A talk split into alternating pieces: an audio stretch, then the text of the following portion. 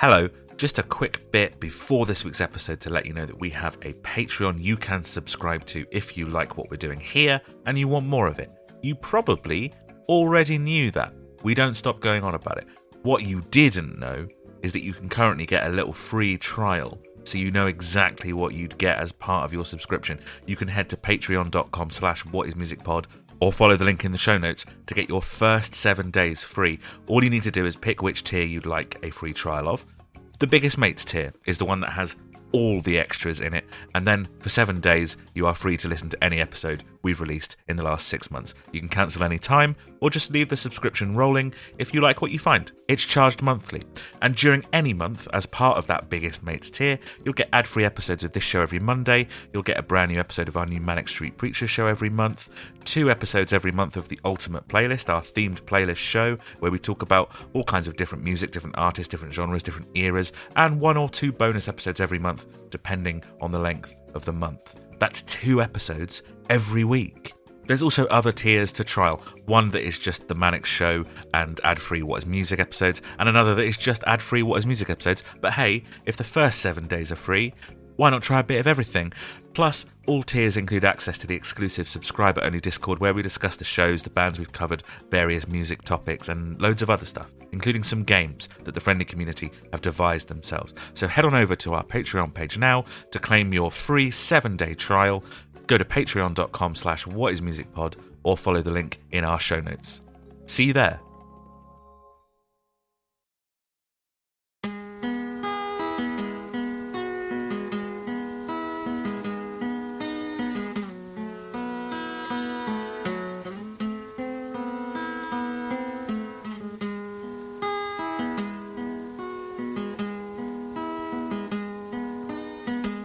Hello, and welcome to this uh, bonus episode of Do You Love Us? I'm Adam Scott Glasspool, and today it's just me. Um, I don't have any big mates present, but I am joined by a special guest. So I'm kind of doing my uh, impression of Adam Buxton, where I'm just here at the beginning to kind of introduce an interview that I've done. Uh, I don't have a dog, but I am hanging out with my gecko, who's a very good boy. Can- Hello? He's very quiet. Um, so today's guest is Emily Hyatt, who has been a Manic Street Preachers fan for a very long time, and we have a nice casual chat. And we talk about fandom, and we talk about devotion, and we talk about our journeys uh, being Manic Street Preachers fans. And we also talk about the fact that she was involved in the Secret 7 inch project, um, which is a very cool project where they select seven songs, print them onto limited edition vinyl, and every single one has uh, a unique piece of artwork.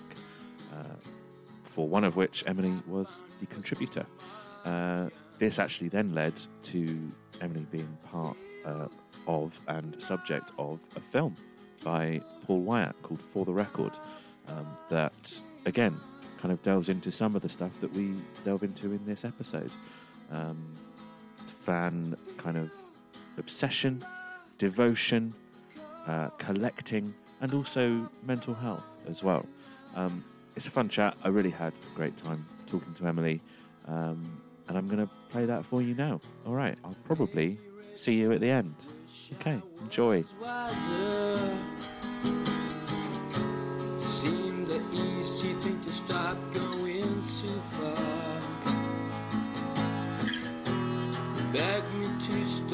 It's it's something that we we talked about at the beginning of the podcast was uh, having uh, a fan voice on. Um, so how does it feel to be representing all Manic Street Preachers fans? daunting. They're such an eclectic bunch. Ah, they are. Yes, they can also be quite a particular bunch. Um, yeah, they can. But you've been a, a a Manics fan for for years and years and years, right? Yeah. And um, I have been a Manics fan for years and years and years. And I'm not tarring you with this brush, but some people have called me obsessive. Um, and uh, in conversations with you, I think that that word has come up. But uh, you prefer the term special interest, is that right? Well, that's an autism specific term, as you Yeah, probably yeah, yeah. know. Um, yes, I say that. Well, James Dean Bradfield in particular is my special interest. But you know, it's it is an obsession, but like you said, there's such a, a nasty attachment to that word. Like, um, if I call it a special interest, it, there's a lot less stigma attached to it. Yeah, there's a lot less of the connotation that we're sort of uh, waiting outside of their homes and uh, That's like the that. thing. It's obsessed with being a It, obsession is is sort of equated with being a stalker. Yeah, exactly. no, I do not want to know what goes on in James's personal life. It's all it's kind of ill to me, you know. He's like a pop star. I don't want to know his personal shit. Have you have you ever met him? Yes, quite a lot was, of times. Uh, how how was that for you? Um, trying to think. Well, now it's fine because I've met him so many times. He knows my face, and it's just like, Right. "Hey, Yeah. James, how are you? With you again? You know, we have a bit of a chat, so it's fine now.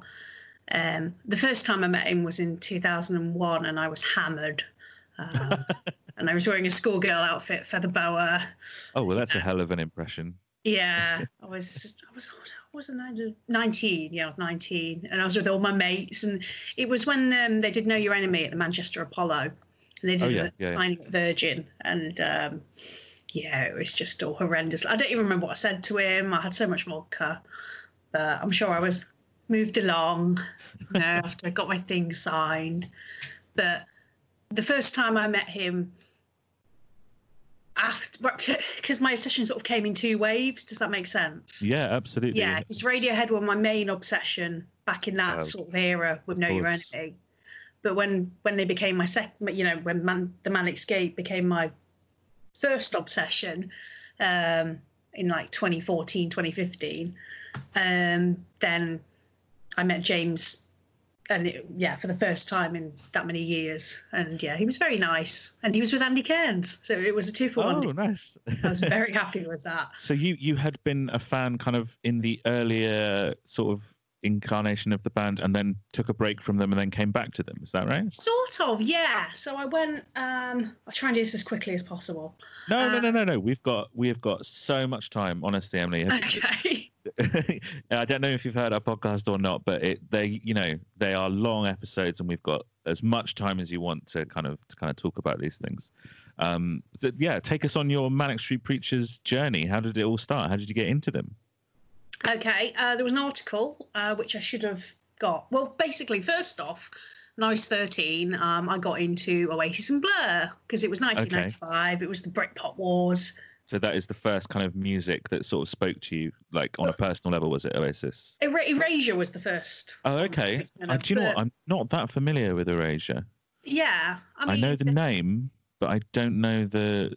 I couldn't. I couldn't name you a song. I don't think. Oh, okay. It's like 80s, very 80s synth pop. I mean, they did, uh, you know, um, God, they've done all sorts of pop. You'd know, you'd know songs from the radio, but probably, Probably, yeah. If, I, if you. If you stuck on a greatest hits, I'm I'm I'm writing it down. Actually, I better go and research Erasure. That's another band to add to my list of things to listen to.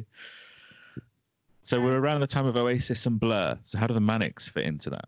right. Well, they, they first off, I started buying the NME, Mm. so um, uh, I was buying, I started buying every issue because I was, I was interested in getting into, you know, more music. Um, first came Radiohead. Um, then after that, I bought an issue and it had the Manics in it. it they'd reprinted. It was the arse end of 1995, and they'd reprinted an interview with Nicky and Richie. You, you know the one with the Kevin Kevin Cummins cover. where they've Oh got yes, the love bites on their neck, and Yeah, Richie's yeah, like, "Ooh, blah, blah, blah, I'm so." You, you- he was being proper Richie in it, and um, you know, as a sort of fucked up thirteen-year-old, I was like, "Who are these people? Oh my goodness!" That you is know- that is like a lightning bolt from uh, from somewhere, isn't it? Seeing pictures like that when you're 13. Yeah. like, wow, you know. Uh, so I was like, I need to hear some music. So uh, trotted off to HMV, and I got the first thing I could lay my hands on, which was oh, I've got it. Hang on. Just says. Where'd it go here? Oh, it is. Oh, well, hang on. let me have a look. What is is that? She is suffering. Yeah. Oh, and signed by uh by a bunch of them as well. That's Yeah, going to mean nothing to the three. people listening on a podcast. No, but, it's uh, not. But you know, it, that's my baby. That's the first thing I ever got. So I loved that. I loved the B sides. So um, I went to the record shop and there was um, Gener- uh, Generation Terrorist vinyl, so I got that. And then I picked up some Gats vinyl from a car boot sale. Wow. Okay. Cool. and then I got the Holy Bible, and then, you know, um, So you did it in order then, basically. ish. I did, yeah. Yeah. Yeah. Because I didn't, I, ne- I didn't actually get the full Gats album until after I got the Holy Bible, because I'd, I'd got all of, like I said, for some reason, all this vinyl was at this car boot, and it was cheap. So you know, cheap, vinyl was cheaper than CDs back then. So Yeah. That is no longer the case. Oh, good Lord, no. so um, yeah, so and and then they re-released New Art Riot in 1995. Da- uh, Mm. Damaged Goods did for some reason, so I got that. And um, yeah, that's how it started, really. Um, So you are you're a bit of a, a collector, like in Yes. general, or just Manics? um, it's mostly Manics. I used to collect Radiohead, uh, but I sold a lot of my collection. Um, in like 2004 or something. I've still got a decent Radiohead collection, but yeah, it's a big Manics collection. Do you think that there is something particular or or or special about the Manics that kind of sort of promotes that kind of way of of engaging with them? Does that make sense? Sort of. I'm trying to think. Um, what the sort of obsessive collecting. Yeah, all, all of the Manics fans that I've had any sort of length of conversation um, with, all sort of on some level collect Manics things. Do you know what I mean? They're, they're, they're I think they're quite a difficult band to sort of be casually into. Does that make sense? Yeah, I mean, I do know. I mean, my other half's like, are you a casual fan? Yeah, pretty much. So yeah, you are now, aren't you? You probably, I've seen him 15 times. Yeah, you probably weren't back in the day, but yeah. So Saw them 15 times. That's very casual. yeah, he's so casual, so such, casual. such a casual fan. okay, so your point's kind of valid there. but I suppose, yeah, I've met casual fans, and um, there are such things, but the the ones that you have a lot of interaction with, yes, on some level, and especially, you know, there's a great collecting community as well. Um, There is, and that, but I think there's also something about their music, or the way that they write music, or the way that they carry themselves that that does kind of encourage that kind of um, like like a deeper connection. I mean, if you if you look at like the lyrics on the Holy Bible, there's so much stuff there to like delve into that if you wanted to, you could fill a whole library with with the literary connections of, of just the Holy Bible, you know. So Yeah. I think they have this there's this thing about them that if you latch onto it, it really does encourage kind of uh yeah, sort of like that collection or or that that deeper delve sort of mentality. Um which I think is anything that I'm saying making any sense? no, it is, it is, yes, it is. I can't articulate why. I'm trying to think. Uh, yeah, to it's a difficult one, isn't why it? I agree to you, uh, why I agree with you. Um, I mean, they've always inspired a lot of.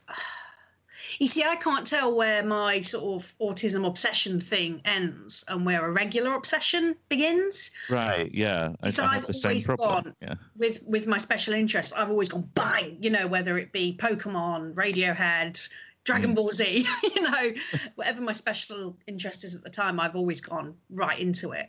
But I suppose, um, yeah, I can I can I can see that in neurotypical people that level of devotion. Devotion's a great word, I'd say. Yes, yeah, that is a good word for it, actually. Yeah, is because I guess they've spoken to them on an emotional level so much. You know, there's something to identify with. I mean, as a 13 year old and listening to the Holy Bible, so much to there you go. You've you've absolutely nailed exactly what I think I was in a roundabout way trying to sort of sort of say was um yeah is, is that it obviously it hit you in a very a very specific personal sort of um place. I mean, are, are you comfortable talking about the way in which the music kind of speaks to you? Is that okay? I, I will try. I can mean, you, can you articulate something like that? Because I, I I often find it really hard to articulate the ways in which a song will speak to me. I suppose if we let's let, let's start at the beginning, Emily. Um, what is music? Oh crikey! Right.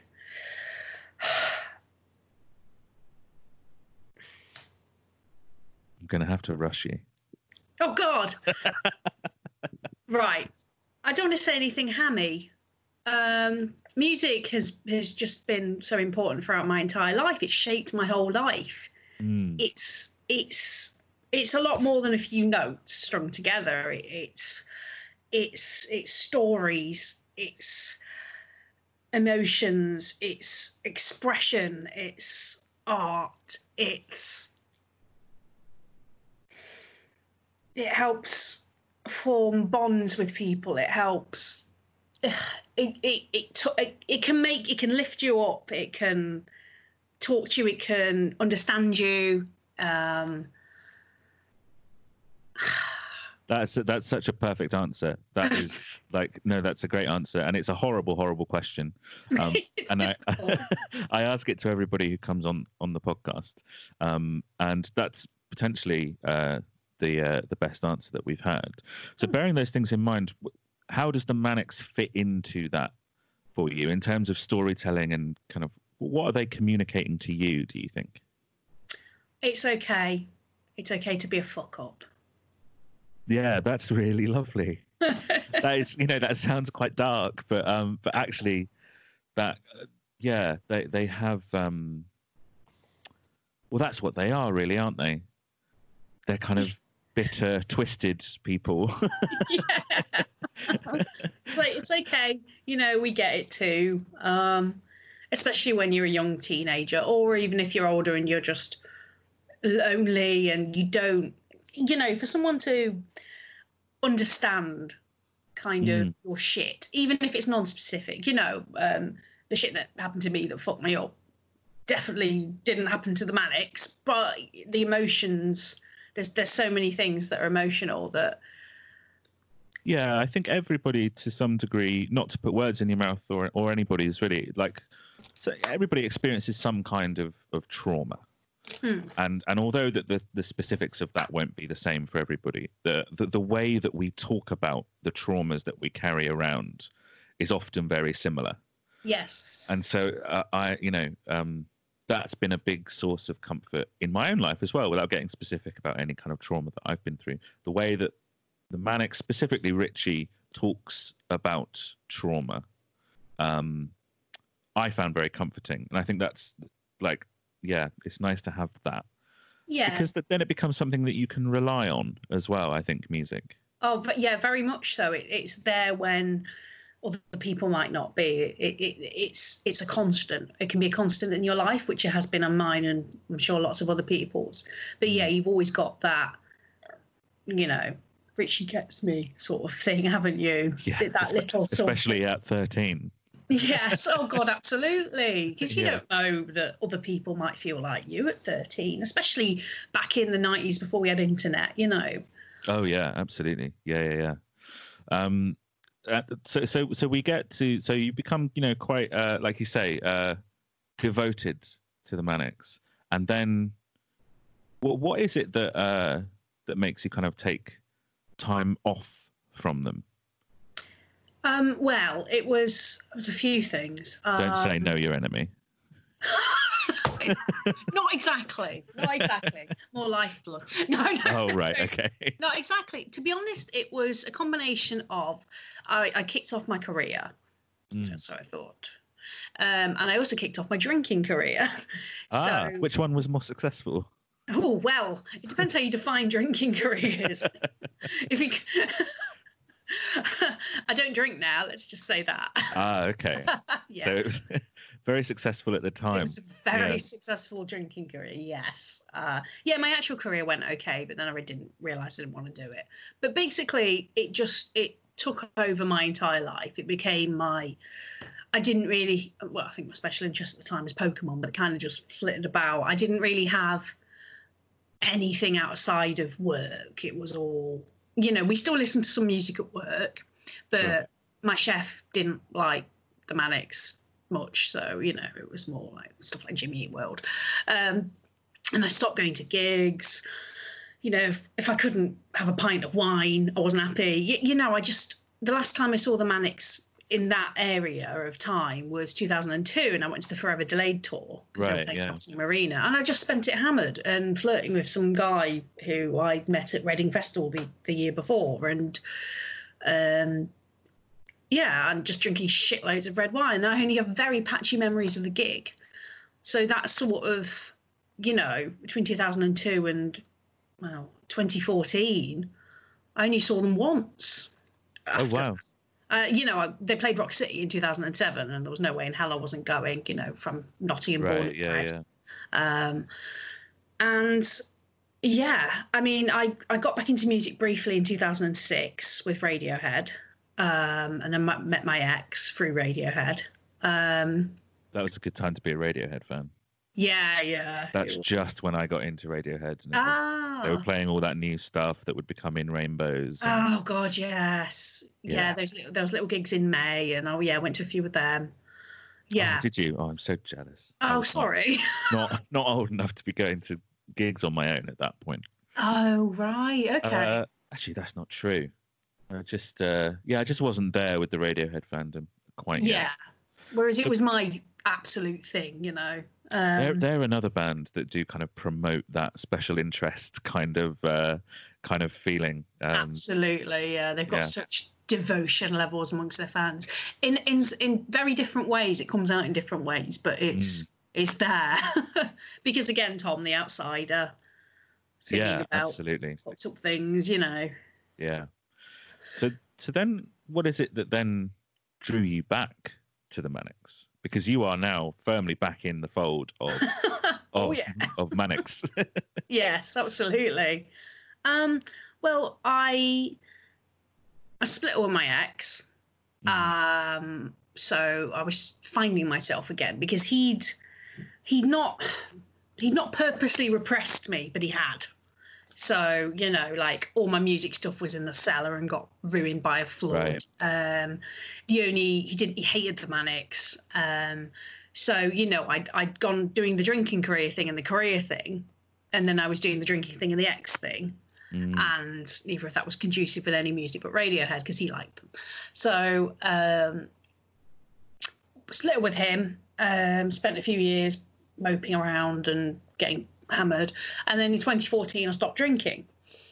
So um, my best friend and I uh, had moved in together after I'd split up with my ex, and um, we saw the Holy Bible 20 advertised, and you know Oh, we wow. both loved the Holy Bible together.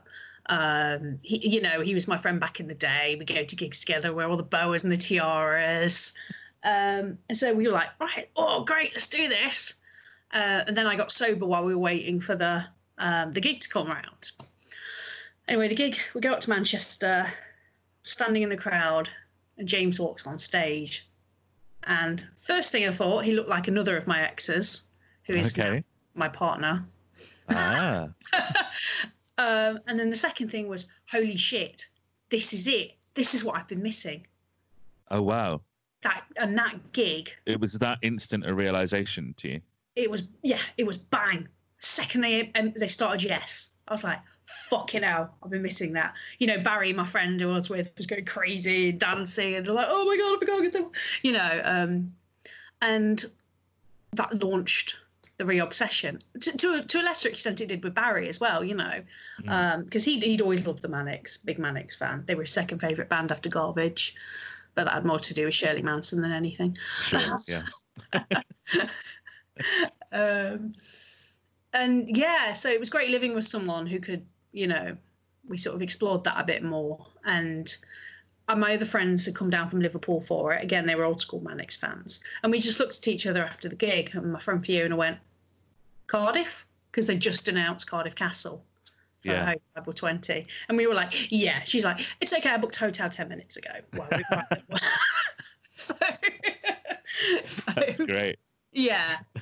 In the meantime, uh, I started catching up on everything I'd missed. I was going to say, did you then play catch up with, um, you know, uh, Journal for Plague Lovers and postcards and, and all of that stuff? What- Yeah. What did What did you make of it? Being able to go back and um, kind of catch up with it in one go rather than having to wait between albums. Well, it was kind of exhausting in a lot of ways. Right. And yeah.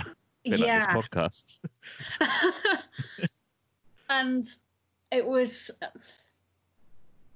it was very odd because I didn't do it in order either. Okay. First, first I went back to Journal for Plague Lovers because I'd, I'd listened to that very briefly because someone had prevent, um, put a download link when it came out in my Sure. radio forum. So I'd listened to it. I remembered I'd liked, you know, I'd liked it at the time. Um, the And that's uh, the era that you had kind of gotten to know them in as well. That kind of Richie lyrics sort of. yeah, yeah. isn't it? So Yeah. I was like, oh, this is really good to Ryan, my ex, and Ryan was like, it was boring to music. So anyway, that, that I went by the way, so I didn't listen to it Is that again. how he talked? Wow. Well, I, I'm not being generous towards him. um, but yeah, so I went for Journal of Plague Lovers first, loved it. Um, what did I do next? Bloody hell, I'm trying to think what I did next. I think I may have done postcards next.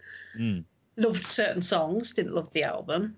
That still stands. okay. Um, okay. and then I went Send Away the Tigers, which I loved. Oh, okay. And then I thought, I'll try Lifeblood. Um, yeah. And No. no, still no. Although I, I do like a few songs on it now, which Right, is different from before. Do you know what? To be honest, I think the first time I th- I heard Lifeblood, I put Emily on and I was like, nope. That's such a shame. Oh, and do you know what? Last time I met James, he sang it to me. And I was like, "Ugh." Oh, no, that's nice. I, I guess you don't want this episode to open with that song then. Is that too, too cheesy? oh, God. you can do whatever you feel, all right? But- yeah. So what was after Lifeblood? Um, Futurology, which I loved. I was like, whoa, is this cool? I really liked Futurology. yeah, I love that Yeah. album. It's fantastic. It's so Yeah. different. I love it. I love how clunky it is. Yeah. Um, and then I think Rewind the Film was the last one. Okay. Uh, which sense. I was like, oh, that's pretty. Acoustic. Yeah. That's got some nice, nice It bits does. on it. It Yeah. has very much so. Yes. And then, um, and then more recently, you got involved with the uh, the secret seven inch sort of thing, didn't you? Yes. Now, for people who don't know, and I didn't know until about four, five weeks ago, what is secret seven inch? Right. How do I explain this? Yeah, it's it seems like it should be easy, but it's all slightly more complicated so than. Uh, complicated.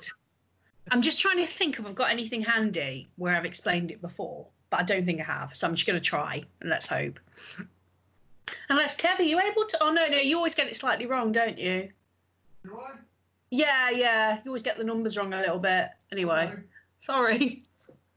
I keep calling on him, and he's like in his own little world. And anyway, okay. So, um, it's run by a chap whose name escapes me, which shouldn't because he's lovely and I've chatted to him extensively. Um, and he does it every. He did it every about eight, every eighteen months for a different. Every well, eighteen months, two years for a different Hmm. charity. So that year, uh, which was 2018, um, was um, he was doing it for Mind, and No Surface All Feeling was uh, one of the tracks. So what happens is they choose seven tracks, which Yep. they get donated by like whatever record company they've approached. So this time it was like Sony. So seven tracks, and then it's a hundred versions of, Of each one. track. Yes, Right, yeah, yeah, yeah. seven hundred, and then they put it out that you do the artwork. So Okay. they're looking for seven hundred pieces of unique art. Oh, so every single piece of vinyl has a unique piece of artwork. Yeah, so I'll show you an Okay. example quickly. Um, the cupboard's right here, so I may as well. Um, oh, I can see a journal for plague lovers thing in a frame there.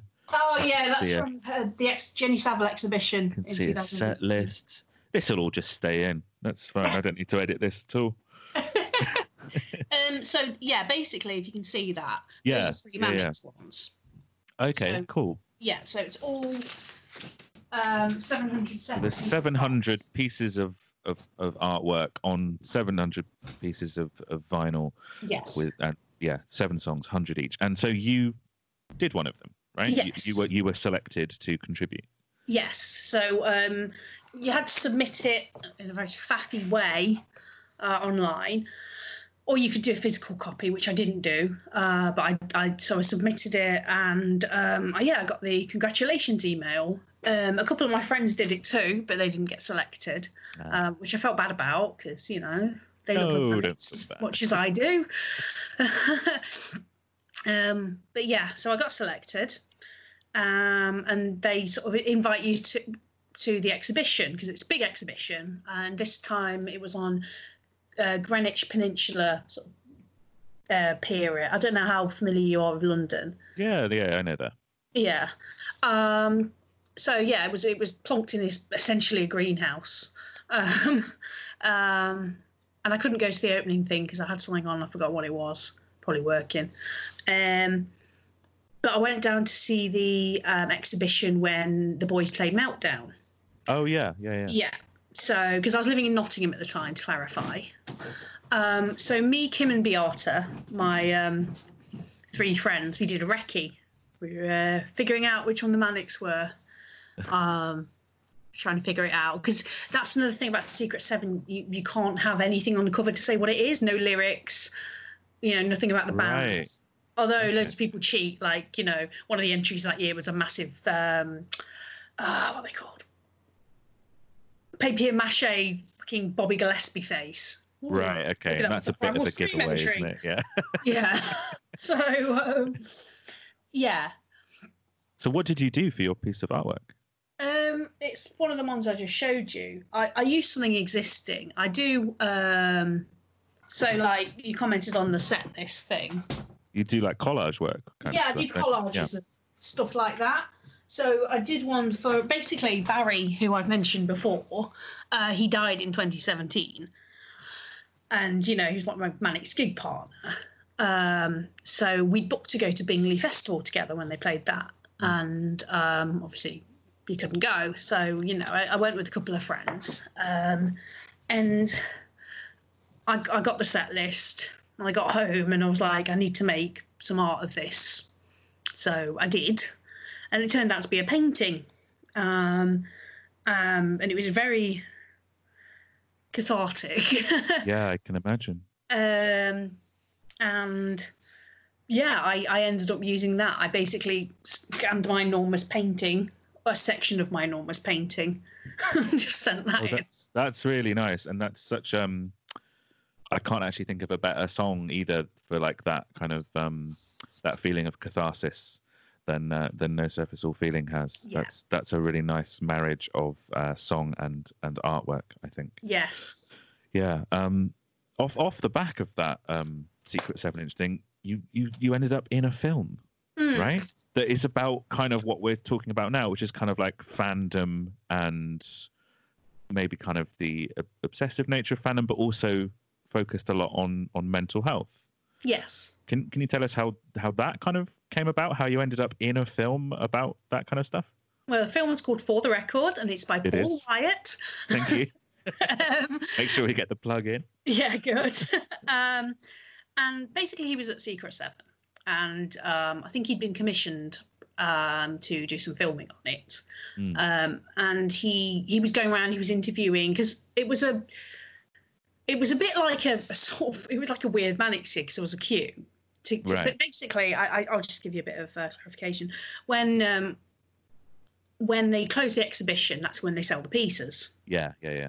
So um, they were closing it on a Sunday, and so people start queuing from like the Friday because you know there's all Oh sorts. wow. Yeah, well, there's in, Well, they're very limited, I suppose, and they? there's Jeremy Deller. You know, there's Yeah. these famous artists in there as well.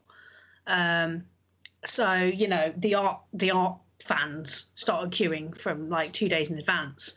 So you know he came down on the Saturday to get to get some information, and um, I started queuing on Saturday morning. So I did one one overnight. And Beata and Kim joined me in the afternoon, and he just he interviewed a number of people, and he interviewed me, and we got on well. And I guess he thought I was good on camera, um, and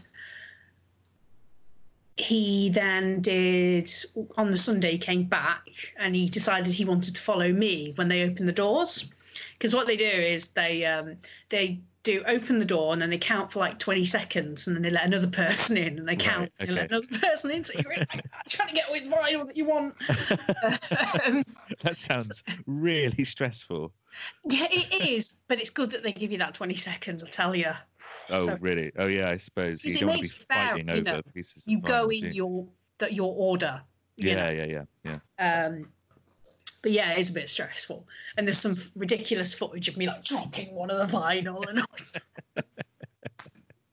so, um, um, and then he just he contacted me a little while later, a month or so later, and just said, "I'd actually like to put a film together about this. Can I come and interview you?" So um, he came up to Nottingham and we did the interview.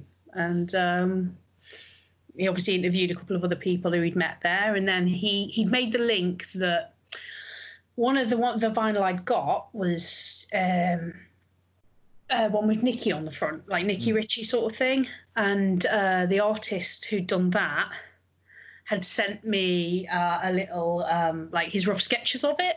Oh, so I wow. put them with the vinyl, so it's really cool. Um, and he loved that it'd gone to this big fan, and you know he he was amazed by it all. And so uh, Paul wanted to interview him and me, the sort of creator. Okay, yeah. and So this all happened quite uh, organically as well. Then it's something it that did, grew yeah. out of something very spontaneous. Yeah, it really did. And and then he got on to Tom Sheehan, which Mm. was incredible. Um, yeah, so it all worked out really well. And it's a lovely film. He's done such a good job. Well, it looks really interesting, and, and there was a screening of it on YouTube recently, and Yes. I, I couldn't watch it because I was I was working, unfortunately. Oh, Um, but it looks really interesting. There's a great trailer that I'll put in in the show notes for um for it. But um, I I've you know I've I've talked to um to to Paul Wyatt. I've, I've been on his Twitter and stuff, and and it, and it is coming out later in the year, isn't it? It will be like more widely Yeah. available. Yeah. He's just he's just struggling with the, the, the rights to the music because when he was interviewing, I can never remember the man's name, Pork Pie Hat guy, I call him. He was Okay. all in front of me in the queue. Um, incredible knowledge of music, especially the seventies. He, he saw all you know, you name a good band in the seventies, he went to see them. Um, and um, unfortunately, he interviewed him in like a, uh, a sort of artist space, and they had music in the background. Oh no. And then, then, he, Um, then he found out that it's going to cost like thirty thousand pounds to get that Diana Ross song or whatever it is. Yeah. Yeah. Oh, And unfortunately, the Pork Pie Hatman was saying something really good during it, so he couldn't really edit it out. So oh no, yeah. that's a pain. He needs to start a Kickstarter or something. Well, we keep saying this. It will get a lot of support from Manics fans. Yeah, absolutely. It really would. And just you know, sort of fans of music in in general. I think it, it looks like a really interesting film. Uh, um, yeah, it looks really interesting. Yeah, it's really nice. It had its premiere at the. What was it? Uh, Royal Academy of Arts. Was it the Royal Academy of Arts? Or was it something else? It was one of those things. Royal something of arts. Or Royal something of Yeah. arts. Yeah, that's cool. Royal Society. Yeah, it was posh anyway, and there was Okay. like champagne and shit. Not that I drank any. Um, I had my orange juice, and you know, Tom Sheehan came along, which was amazing. I was like, I got to meet Tom Sheehan. Oh yeah, that must have been cool. That must oh, have been a so cool good. evening. He's, he sent me some presents. So, Oh yeah, really? it was very cool. Spill the beans. What did he send you? Um, oh, I still haven't put it on the wall. Oh, that's cool. That is a framed photo of of Richey with his sunglasses at the end of his nose, holding a cigarette. That is very cool. Yeah, That's quite that's quite a uh, uh, a famous photo as well. yeah.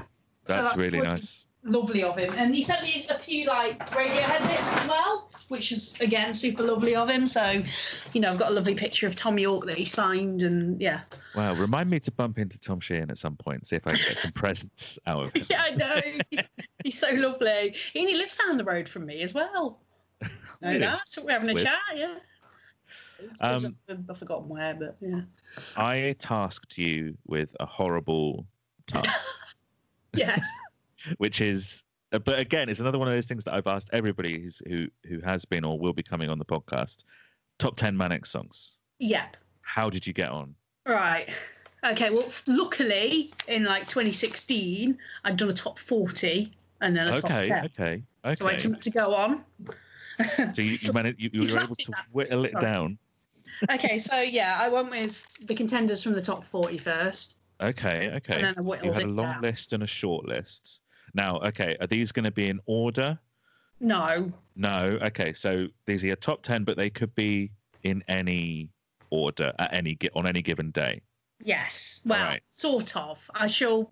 I mean, first off, I kind of cheated and I wanted a favourite cover and a favourite James song. Because they Okay, would have no, got in hey, the top 10. it's your top ten. It's your top ten. Okay. So my favourite cover is Wake Up Alone. Oh, I don't even know that one. Oh my God! What? Get listening to it. What is that? Um, it's a cover of an A- Amy Winehouse song. They did it in 2012. Like I don't think I've. I don't think I've ever heard that. It's on YouTube. It's, it's not that well known. You know, when I put it in my group, like a few people were like, oh, we haven't heard that before. Basically, it's so sexy. Oh, really? Oh, I mean, James. Oh, I can't oh, think of that many sexy Manic Street Preachers Oh, dude, dude, you need to listen to this song. Oh my god, it's amazing. Okay, right. It's uh, well drips again. sex. It's my list. incredible. Uh, Erasure and uh, yeah, the Amy Winehouse cover. Okay, cool. um, the uh, yeah, so favorite James song, "Which Way to Kyffin," which is uh on my arm. oh yeah, you have a tattoo there. Yeah. Yeah, So- that's that's a really that's a cool song um, from uh, an underrated album that I think doesn't get. Yeah, enough- I, I do enough really like that album. It's lovely. Yeah, you know, I've it got a lot of the artwork nice. from it. This it's is all not. Oh yeah, that is nice. yeah. So that's all from the artwork. Um, yeah, From the Great West. it's not like a, a groundbreaking album or anything, but it's very pleasant. It is. It's, It's, lovely. It's really nice. Yeah. It's lovely. So it's not going to win any awards, but it's lovely. And you know, he tried, and it was very sweet. Um, yeah, very earnest. Yeah. Yeah, it was, and it Yeah. was like, oh, I just want to kind of stroke his head.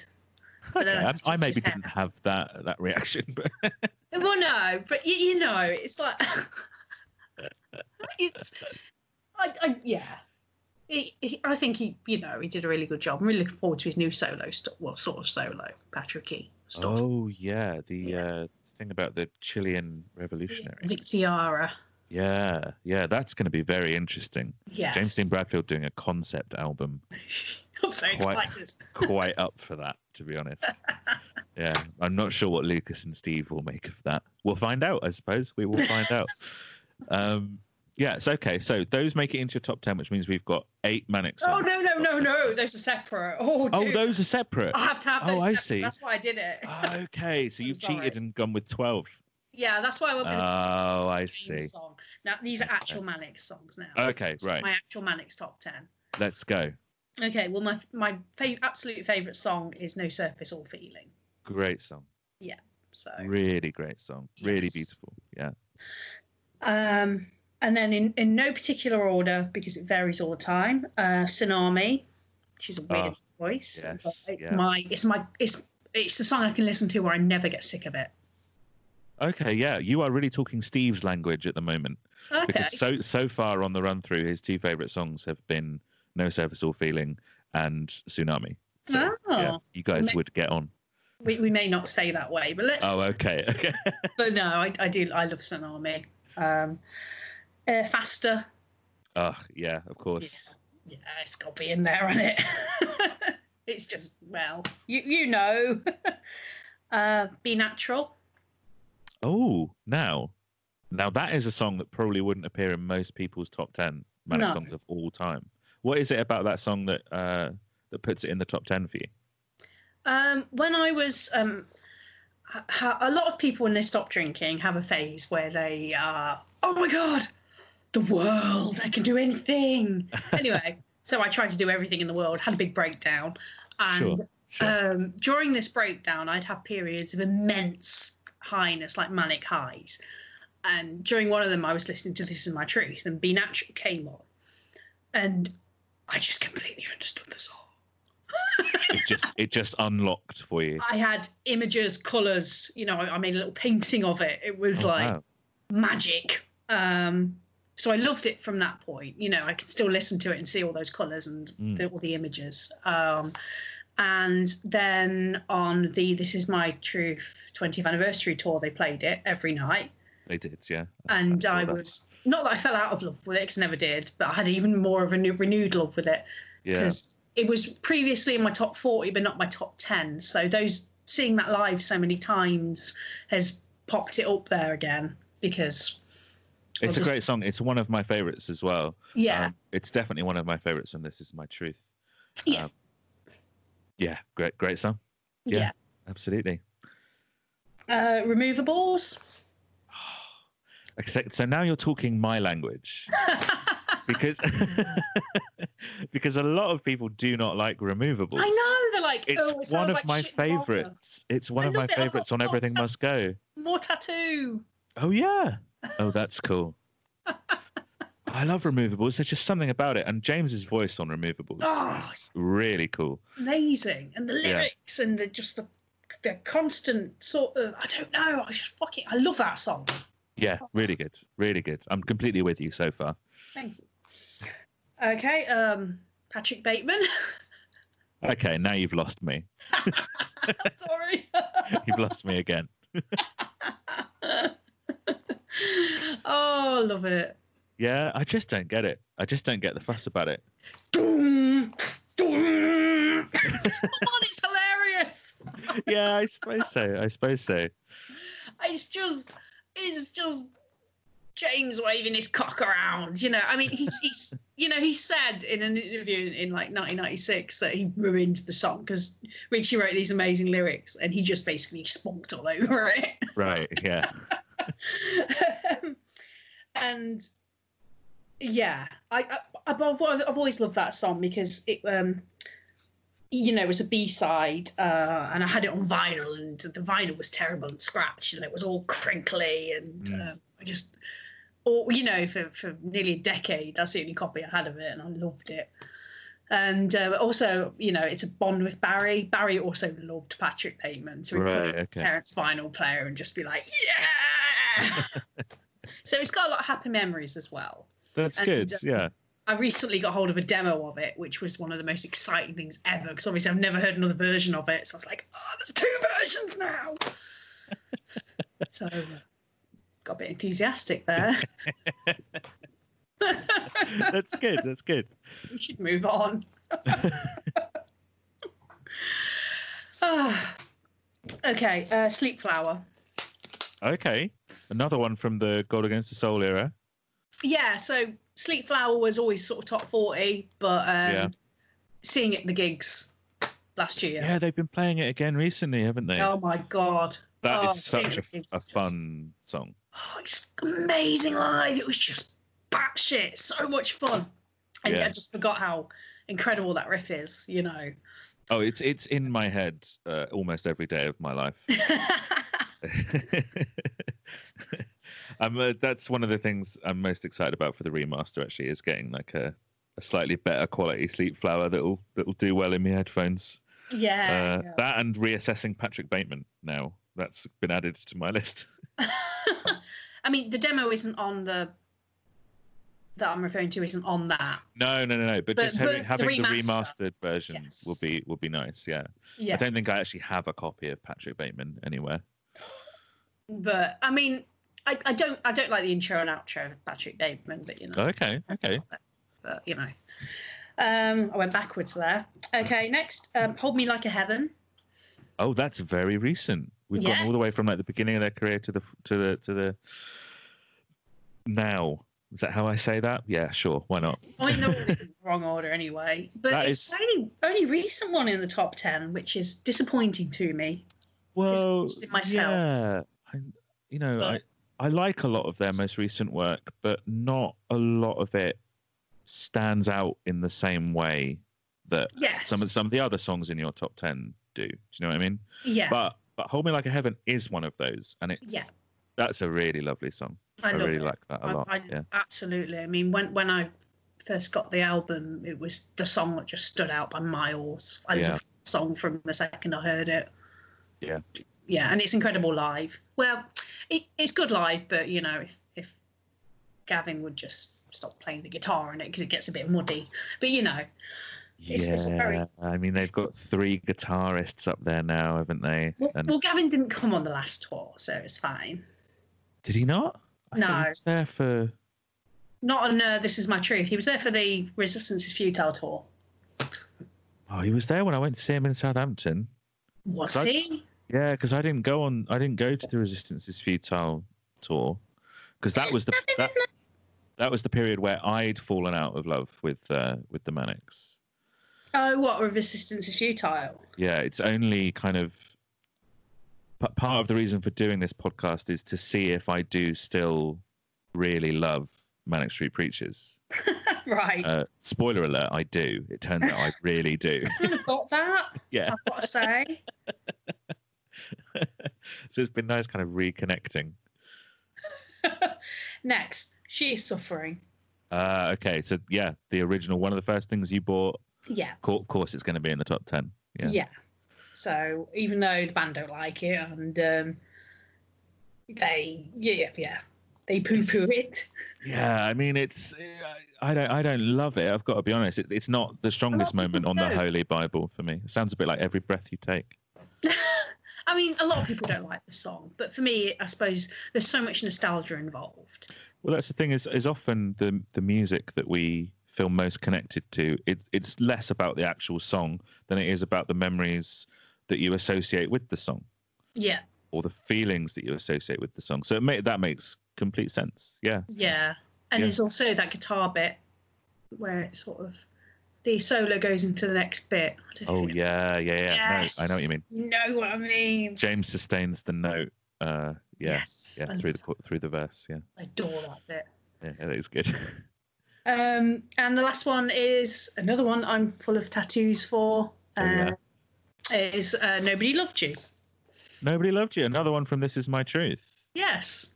Which they deleted. But, you know. Yeah, I was not happy about that. No. Um, spoilers for the next episode of this uh, of this podcast, but uh, yeah, we get into it when we cover This Is My Truth. Um, I really like that song. Um, I was sad not to see it on the This Is My Truth tour. I was. I really wanted to hear it live. Yeah, yeah, So, yeah. Oh, well. I mean, Prologue's bit of a shame. fantastic, but yeah. I'd seen Yeah. it live already, so I was quite happy with not seeing It seeing also it doesn't really fit at that place of the album either. Prologue to History. No, I don't think it does either. I mean, the original reason they didn't put it on was because it didn't fit on the album. Exactly, exactly. that is an absolutely great top ten, Emily, and I'm gonna um I'm gonna put that up on Spotify as a playlist so that people can Oh, listen to your top ten. Uh, Interesting that there's none of like the you know the the big you know there's no tolerate, there's no design for life. Tolerate, never been a fan. Really? Okay. Never liked that song. You know, I Fair don't enough, fair like it, but I like it live. I love the very intense red lights. Yeah, yeah. Um, and um, I, I love a design for life, and I love I love it live. Mm. Um, you know, I, I, I genuinely love it. We, we played it at Barry's funeral. You know, so Sure. we did um, we did the um, the strings version at the funeral. Oh, the amazing. the stealth sonic. yes, Yeah. Oh, that's beautiful. That's really Yeah. nice. Um, so you know, I do adore it, and it made the top forty. But I, I wonder if it's a case of fatigue of it almost. It's what Lucas would call an invisible song because you are so aware of it and it is such a part of the fabric of British popular music that everybody just kind of takes it as a given that it exists. Do you know what I mean? Oh, yeah, that's interesting. Like it's not in your top 10 even though it's it's a great song because it just, you know, like you said fatigue, you've heard it probably thousands of times now yeah, and and yeah, it just doesn't get um it's what Lucas would call an invisible song, to quote Yeah. Lucas. Yeah. it's still Magic Live as that closer though. Yeah. Yeah, yeah, yeah. Yeah. It's brilliant. Emily, thank you so much for doing this. We have waffled on for an hour. Okay, yes, we have. holding on to me forever. Disco dancing with the rapists. You only cry me.